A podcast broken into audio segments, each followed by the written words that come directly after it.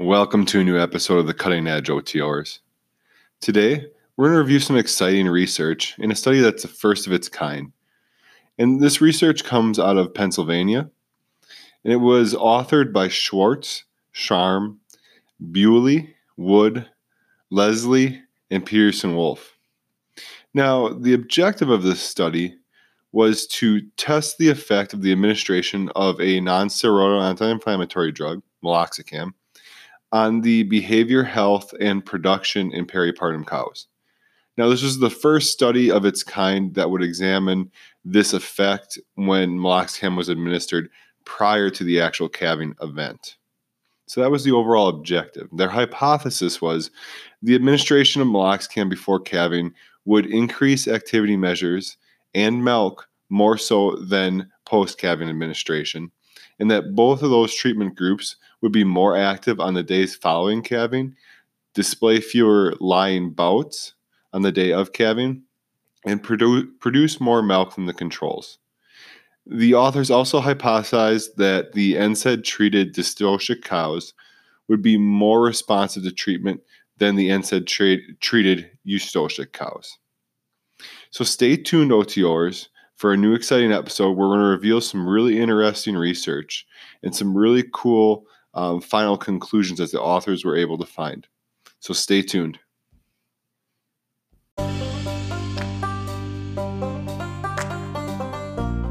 So, the real challenge is how do veterinarians like us, who don't have the time, resources, or financial backing of a multi million dollar company, who are faced with irregular work schedules, on calls, and emergencies, how can we facilitate our own personal and professional growth so we can continue to offer superior service to our clients while still remaining competitive in today's market? That is the challenge, and this podcast will provide you the roadmap to its solution. I'm your host, Dr. Eric, and welcome to Operators to Owners. Welcome back, OTRs. I hope you guys really enjoy this episode today. Um, coming out of the article that's titled Meloxicam Administration Either Prior to or After Parturition and Effects on Behavior, Health, and Production in Dairy Cows. Now, I hope this is entertaining for you guys because I've got some real big tongue twister words here, eustocic and dystocic. I can't get them out of my mouth. So if I pronounce them wrong, please laugh with me as I go along. But this research was published out of Pennsylvania. Uh, it was published by Schwartz, Schramm, Bewley, Wood, Le- Leslie, Pearson, and Wolf. And again, just restating, their objective was just to look at the effect of administration of non-steroidal anti-inflammatory drugs, specifically in this case meloxicam, on the behavior, health, and production in peripartum cows. So they formulated their entire hypothesis around this. And there's some really cool and interesting background information in this article, much like the previous articles that we, we have reviewed in the cutting edge. So I'm going to share a couple of those examples with you guys. Um, I think one of the ones that is a, a, general trending factor through this entire paper is that inflammation has been documented in both healthy and diseased cattle after calving in multiple studies. So this means that no matter what, whether you think an animal went through a, a normal quote unquote calving or an abnormal quote unquote calving, um, there was a disease or, or an inflammation process going on at that point. Another piece of interesting research um, came out by Qu in 2014, and they found that elevations in haptoglobin levels were markedly greater prior to the onset of clinical disease in cattle. And this kind of became a little bit more important when Pohl in 2015 found that that haptoglobin marker, that inflammatory marker, was found at about two and a half times the normal level in animals with assisted calvings over those without. So clearly, that marker is also a big indicator of the potential of future onset of disease. And what we'll find a little bit later, it has an effect on milk production as well. Another interesting fact from Atashi, Atashi in 2012 was that cattle experiencing dystocic events often see reduced peak milk of up to four and a half pounds per day. So obviously, dystocia we already knew is bad, but there's a little bit of a number if you're ever looking for something that you're doing some trainings on farms, um, and why we need to intervene earlier rather than later, um, and the effect on peak lactation. Just an interesting fact if you're ever doing some teaching events. Also, prior studies have found that NSAIDs such as flunixin um, when they're given after calving have basically been unsuccessful in reducing disease incidence. So Schwartz in 2009 actually found an increase in the rate of RPs, metritis, elevated temperatures, and overall decreased milk yield. Um, and this was kind of backed up by Newby in 2017. Um, the negative effects of flunixin pre-calving were also kind of noted by Newby in that 2017 study when they found that there was a five-time increase in stillbirths in animals that were treated with flunixin prior to calving versus animals that were treated after. So clearly, obviously, flunixin um, from the NSAIDs, NSAID and treatment standpoint, not an ideal drug for us to choose to try and mitigate some of this pain and inflammation in our um, calving dams the thing that the last thing I want to note with you guys is that meloxicam, meloxicam has been found to work better than flunixin post calving. Um, Mainau in 2014 found that post calving meloxicam increased post calving activity for the first two days post calving when compared with control eustocic animals to treated animals. So similarly, Newby found in 2013 that meloxicam treated dystocic animals visited the bunk more often and spent more time feeding than control animals that weren't treated with meloxicam. And finally, reinforcing all of this, Carpenter in 2016 found that animals treated post calving with meloxicam increased their milk yields by 8.8 pounds per day for a 305 day lactation when they are compared to control animals or untreated animals. So clearly, here what we're seeing is this evolution of flunixin is not so ideal for this particular application. Meloxicam is appearing to be more ideal, and this is the framework that these authors have kind of founded their research on, based their hypothesis on, and are moving forward from there. So at this point, I'm just going to revisit their hypothesis in case you guys have forgot it. But the administration of meloxicam before calving would increase activity measures in milk more so than post calving administration. And that both treatment groups, the pre treatment group and the post treatment group, would be more active on days following calving, display fewer lying bouts on the day of calving, and produce more milk than the controls. The authors also rounded this hypothesis out saying that NSAID treated dystocia cows would be more responsive to treatment than NSAID treated, excuse me, NSAID treated eustocic cows. Okay, so that's a hypothesis rolling in. So let's set up the methods a little bit here. So the time frame they had was from August 2016 to August 2017. So they ran it for basically a year in Blacksburg, Virginia. This was on the university campus farm. Uh, obviously, a single commercial herd. They're, marked, they're milked twice a day in a double 12 parlor. The study enrolled about 237 animals, and only about 194 qualified for analysis. And this is because of some of the definitions of how animals needed to be treated in a specific time window, which we'll talk about next. But there's also a couple disqualified factors, a C-section cow and a couple other mitigating cows that they described in the paper. But it's going to be important as we move forward to note why certain animals are eliminated and how that's going to basically roll into how we could implement this into the field and the difficulties with that. So these animals were housed in a three-week close-up group on a compost bedding. Once they had their calving event, they moved into a post-fresh group for seven days on compost bedding again. After those seven days, they entered into a sand-bedded freestall herd. This entire time along, they're fed a TMR ration. Um, there's a, a specific close-up TMR ration, and then they transitioned through into the next two rations but it was a TMR overall. For further breakdown, you just got to go and visit the page. Really, um, you can get a little bit better description. I'm not going to take up time with that. The study encompassed three different groups. So we had a control group, a meloxicam pre-calving group, and a meloxicam post-calving group. So the meloxicam pre-calving group received 1 mg per kg of meloxicam orally 6 to 48 hours prior to calving as determined by vaginal temperature changes. So I think it's important here. You can see where some of these animals are disqualified because you had to be within that six to 48 hour window. So that becomes a little bit more dis- difficult. But the reason that they kind of had this extended window or the window that they picked is because meloxicam concentrations peak at about 11 hours after oral, oral administration, found by Malreddy in 2013.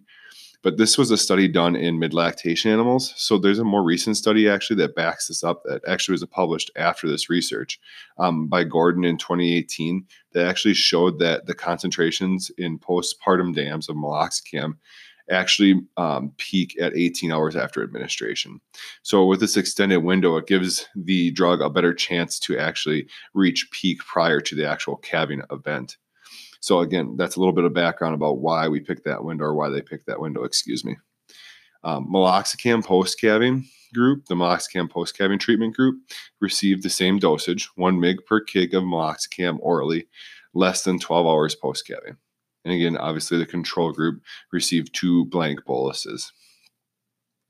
So, how do they evaluate these? How do they evaluate um, all the different parameters they wanted to look at? So, first, they looked at calving time. So, like I mentioned before, they used a vaginal thermometer um, made by Vel'Phone.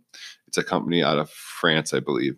And what they were looking for is um, uh, in 2011 kind of confirmed that uh, there's about a 0.6 degree centigrade drop in temperature right before um, the calving event. I think it's right around 48 hours or so.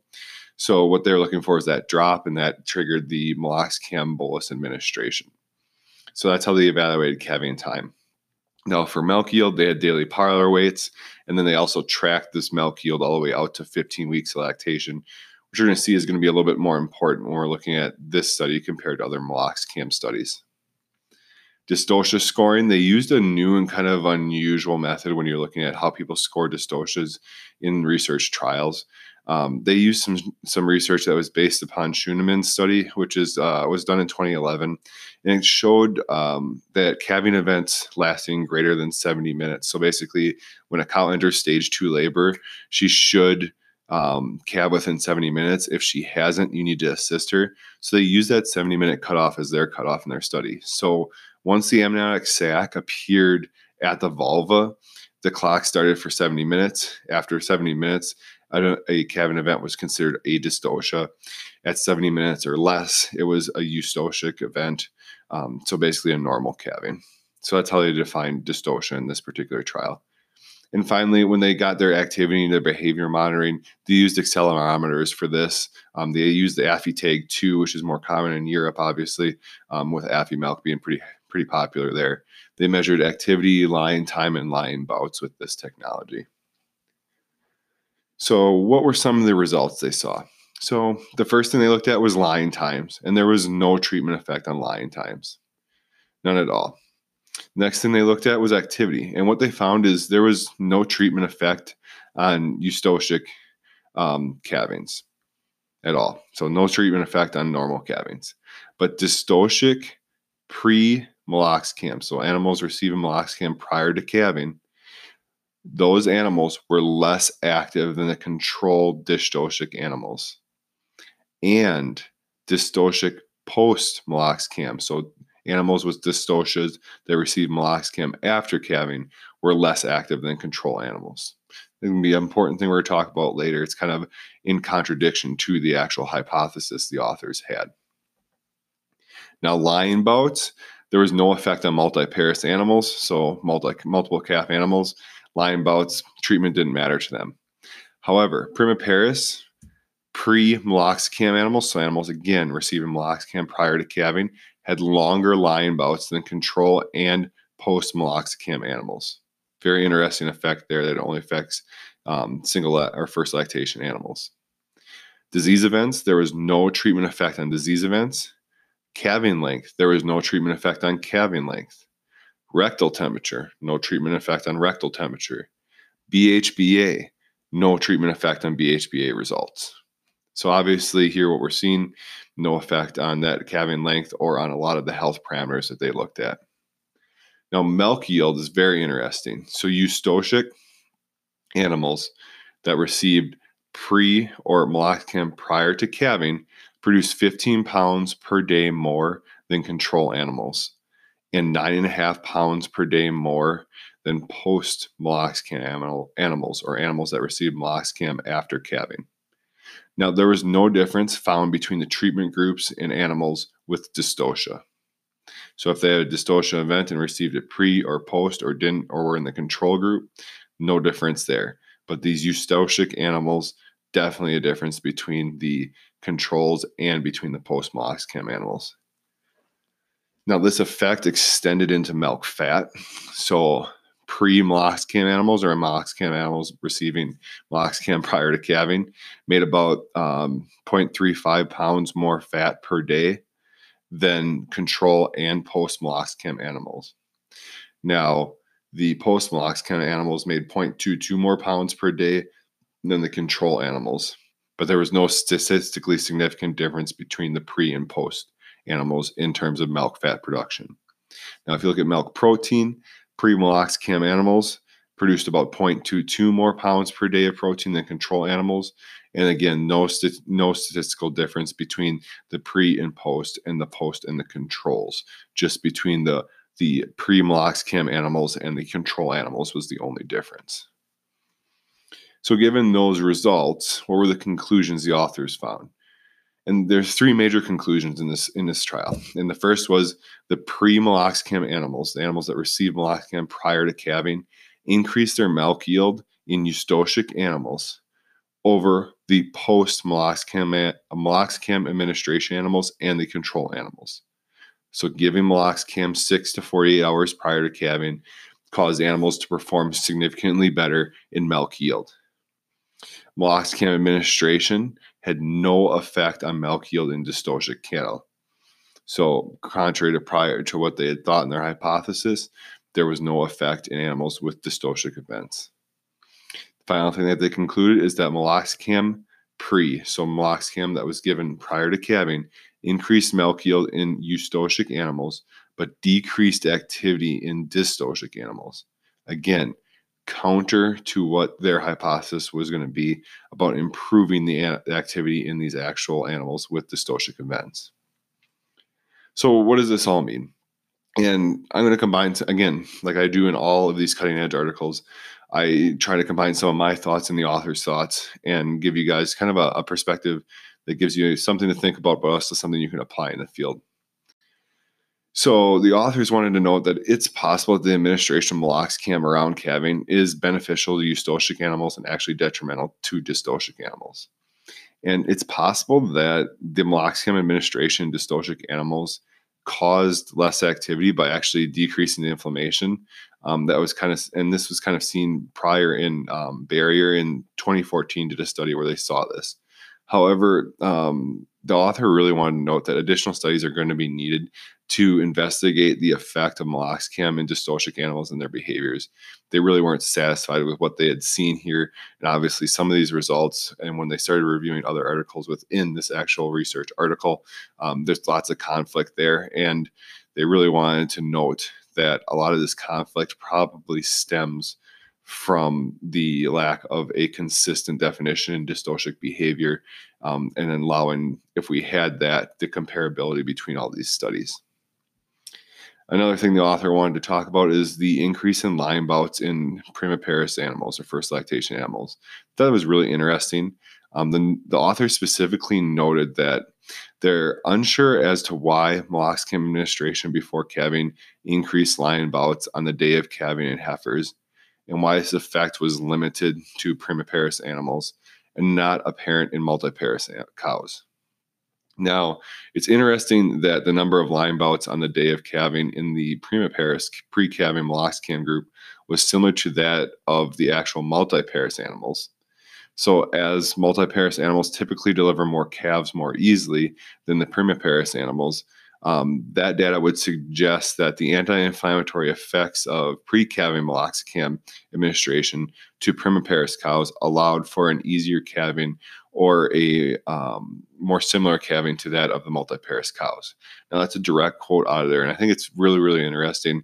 Um, if you uh, didn't catch all of it, just hit the backwards 30 seconds button and you'll get it again. But clearly, this is a finding that I think needs to pr- be pursued more in the future. Um, obviously, uh, there's lots of things that cause our heifers not to perform quite as well as our cows. But as uh, I started to read this article and do a little bit more research into it, this inflammatory cascade, and I'll talk a little bit about more about it next, is clearly um, a big driving factor to overall udder health. And if we can mitigate the stress and the inflammatory factors that are related to first calf heifers, perhaps we can get them even closer to the performance of our second and greater lactation cows. So, on that note, um, a lack of treatment effect on health events um, was interesting to me personally. Um, I know other st- studies that have suggested that flunixin increases disease incidence, specifically in RPs and metritis, Um, but meloxicam wasn't really found to have this effect in this study um, and in previous studies. Um, the author does a really good job in this article explaining how the COX2 specific inhibition of meloxicam must not have a negative effect on disease frequency like other NSAIDs experience um, when they utilize that COX1 and COX2 combination. Um, but more interestingly is the fact that meloxicam didn't increase stillbirths either, making its administration pre-calving really appealing to me um, as a, a, person who's used meloxicam in the past in practice. Um, and I think adding on to or building on to this is the author really wanted to note um, that while not seen in this study, there has been reproductive physiologists who've done research that suggests that this COX2 inhibition um, does feed into some of the um, progesterone pathways um, that could cause dystocia um, or, or, block some of the prostaglandin um, effect. Um, but it wasn't noted in this trial, but it's definitely something that might need to be pursued in the in the future. So um, definitely kind of interesting how how this is playing together, how how their um, that inflammatory pathway is basically feeding into all of this. Now, continuing on to a little bit more of um, an actual practical ap- applicability for you in practice. Um, obviously, given there's a large meat and milk withhold that FARAD places on meloxicam in the U.S., um, there's going to obviously be some pushback against the mainstream ad- adaptation of this drug and a protocol like this. Um, however, if you start to investigate uh, the culling history in your dairies and look at how many animals are actually culled within the meat withhold window, you might get a sense um, if this would be a higher low risk um, cost or, or income risk for that dairy. If they're not culling a lot of animals in this shorter day um, window in this, you know, 15 days or less window in milk, then maybe there's not a lot of risk for that dairy. Um, the other thing to keep in mind is that animals called at that particular stage of lactation generally don't have a lot of income. So perhaps uh, it'd be better to invest in something like this for the long term gain of many, many more cows. And you're going to end up maybe sacrificing the ability to cull um, a small number of cows in that window, but definitely worth investigating on your dairies. Um, another point to consider, again, with meloxicam is the milk withhold. Um, but I think that that's mitigated a little bit because some of the more common dry tubes that at least we're using in practice um, are going to require 48 to 96 hours of milk withhold post calving. So if you start to factor in meloxicam administration, you know, prior to calving and that automatic milk dump that it's already existing, um, a treatment like the one described in this study might actually not have that much milk loss at all. So you you wouldn't even have to factor, or you would have to factor that in, obviously, but you wouldn't have as much economic impact as you might think would have on there. So clearly, um, the treatment plan like this is worth pursuing or considering for a dairy, um, especially if these results get validated on a larger scale. The results coming out of the study are showing that an average dairy, or this average dairy, would get about 15 pounds more milk per day. I mean, if you take that over a 305 day lactation, that's about 4,500 pounds of milk. Um, take it at $18 milk, it's about $800 in gross revenue. And again, that's per Eustocic cow. So with potential outcomes like this, I think it's too large of a number to actually ignore. Um, and the reason that this has not come to light before is really well explained in this paper by the author. Um, much of the gains that they've seen or they saw in this study in milk production were actually seen as you approached peak lactation. Um, and most of the prior meloxicam studies actually stopped tracking milk yields at about 30 days after calving. And they also either did that or they focused only on treating dystocia cattle. So, again, just you know they took the window out a little bit further based upon some small studies that they found and basically massage those numbers all the way out to that 15 week interval to get you a better idea of what you could potentially get for yields. Now the author also explained And basically, what I'm doing here is I'm going to bring all this all together the, the COX1, the COX2, the inflammation cascade, the additional milk. And the author did a really good job of packaging this all. And they explained the reason for the increase in peak production a little bit later in the article. It's like one of the last little sections in the article. And based upon research um, by Conley in 2010, they tied this together. And what Conley found was that when the inflammatory cascade is initiated, it'll signal for apoptosis of the mammary epithelium. However, if you delay the release of this cascade and specific factors within the cascade and reduce its overall effect, you'll actually see a, de- a delay in involution and a reduction in cell loss in the mammary epithelium. This is backed up by research by Bertoni in 2018, or excuse me, 2008, which reinforces this theory by showing that cows with the greatest amount of inflammation in a herd produce 20% less milk. 20%. Great number for you guys if you're thinking about talking about foot issues, health issues, anything like that in a dairy. I'm going to say it again. So, this research by um, Bertoni in 2008 reinforces this theory by showing that cows with the greatest inflammation in a herd produce 20% less milk than those with the least amount of inflammation. So, what the author does is they hypothesize that the meloxicam administration pre calving helps prevent this inflammatory cascade, which then helps prevent apoptosis within the mammary epithelium, increasing overall peak milk, helping with the persistency through the entire lactation. Whereas if you start with the meloxicam post calving, it may be too late to get in front of that inflammatory cascade, and you're still going to lose some cells. Now, if you look at this study, is post calving meloxicam better than no meloxicam? It would appear so. Author does not comment directly on that, but it would appear that's better than nothing. But this pre calving meloxicam really does seem to be able to get in front of this particular pathway, and that's the hypothesis of how they think that happens. Now, the, one of the last things the author wanted to comment on is the lack of effect in dystocia cattle. And again, we're going to come back full circle that, you know, dosages may be insufficient in these animals to get in front of this inflammatory cascade. And the definition of dystocia in all these different trials is difficult to determine because people are using different definitions.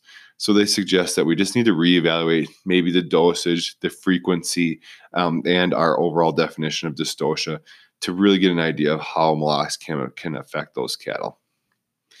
The last overall thing that the author wanted to acknowledge as a limitation for this trial is obviously how do you get a bolus in pre calving?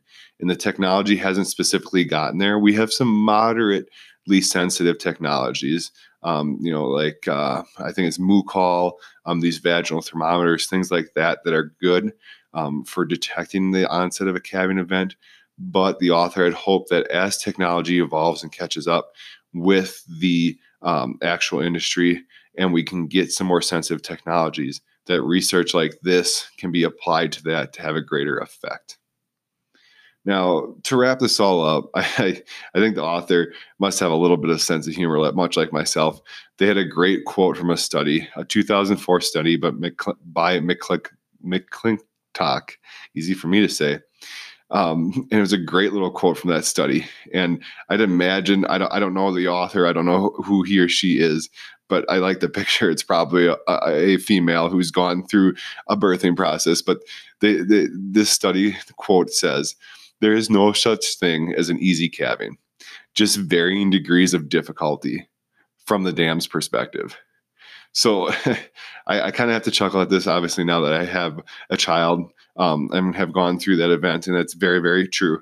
Um, my wife would be one of the very severe dystocia cattle, but um, I think it's important that as we practice medicine, we realize that no matter how you approach a calving event, that animal's going through some degree of inflammation due to just to the parturition event. So we need to think of ways or seek ways to healthfully mitigate it. And this may involve NSAIDs in some manner. Um, I'm not convinced that it would be a good idea to use COX1 and COX2 NSAIDs. Um, obviously, I think meloxicam from this study um, would be a great alternative. We need a little bit more research to determine um, how it should be applied in specific windows. I think I'd like to see a little bit more power in terms of larger scale. Um, I'd like to see how people could implement it on, on a larger dairy setting. But I do think it's really exciting and it is something that I would really like to take on um, and just see it in a real world application if you can get it to apply or not, given the current technologies that we have. So thanks for tuning in with me today, OTRs. I'll get this up on the website so you can peruse the article if you want. Tons of information here, um, lots of stuff that you can try to apply, um, but definitely something you guys need to know about and lots of interesting back um, side facts that came along with this article. The author wrote an excellent paper. So again, if you're looking to uh, really dive into something really interesting, go out and hit the paper up. Um, this is a Journal of Dairy Science paper. I'll have the link on the website. So thanks for joining me today, oh, OTRs, and carry on.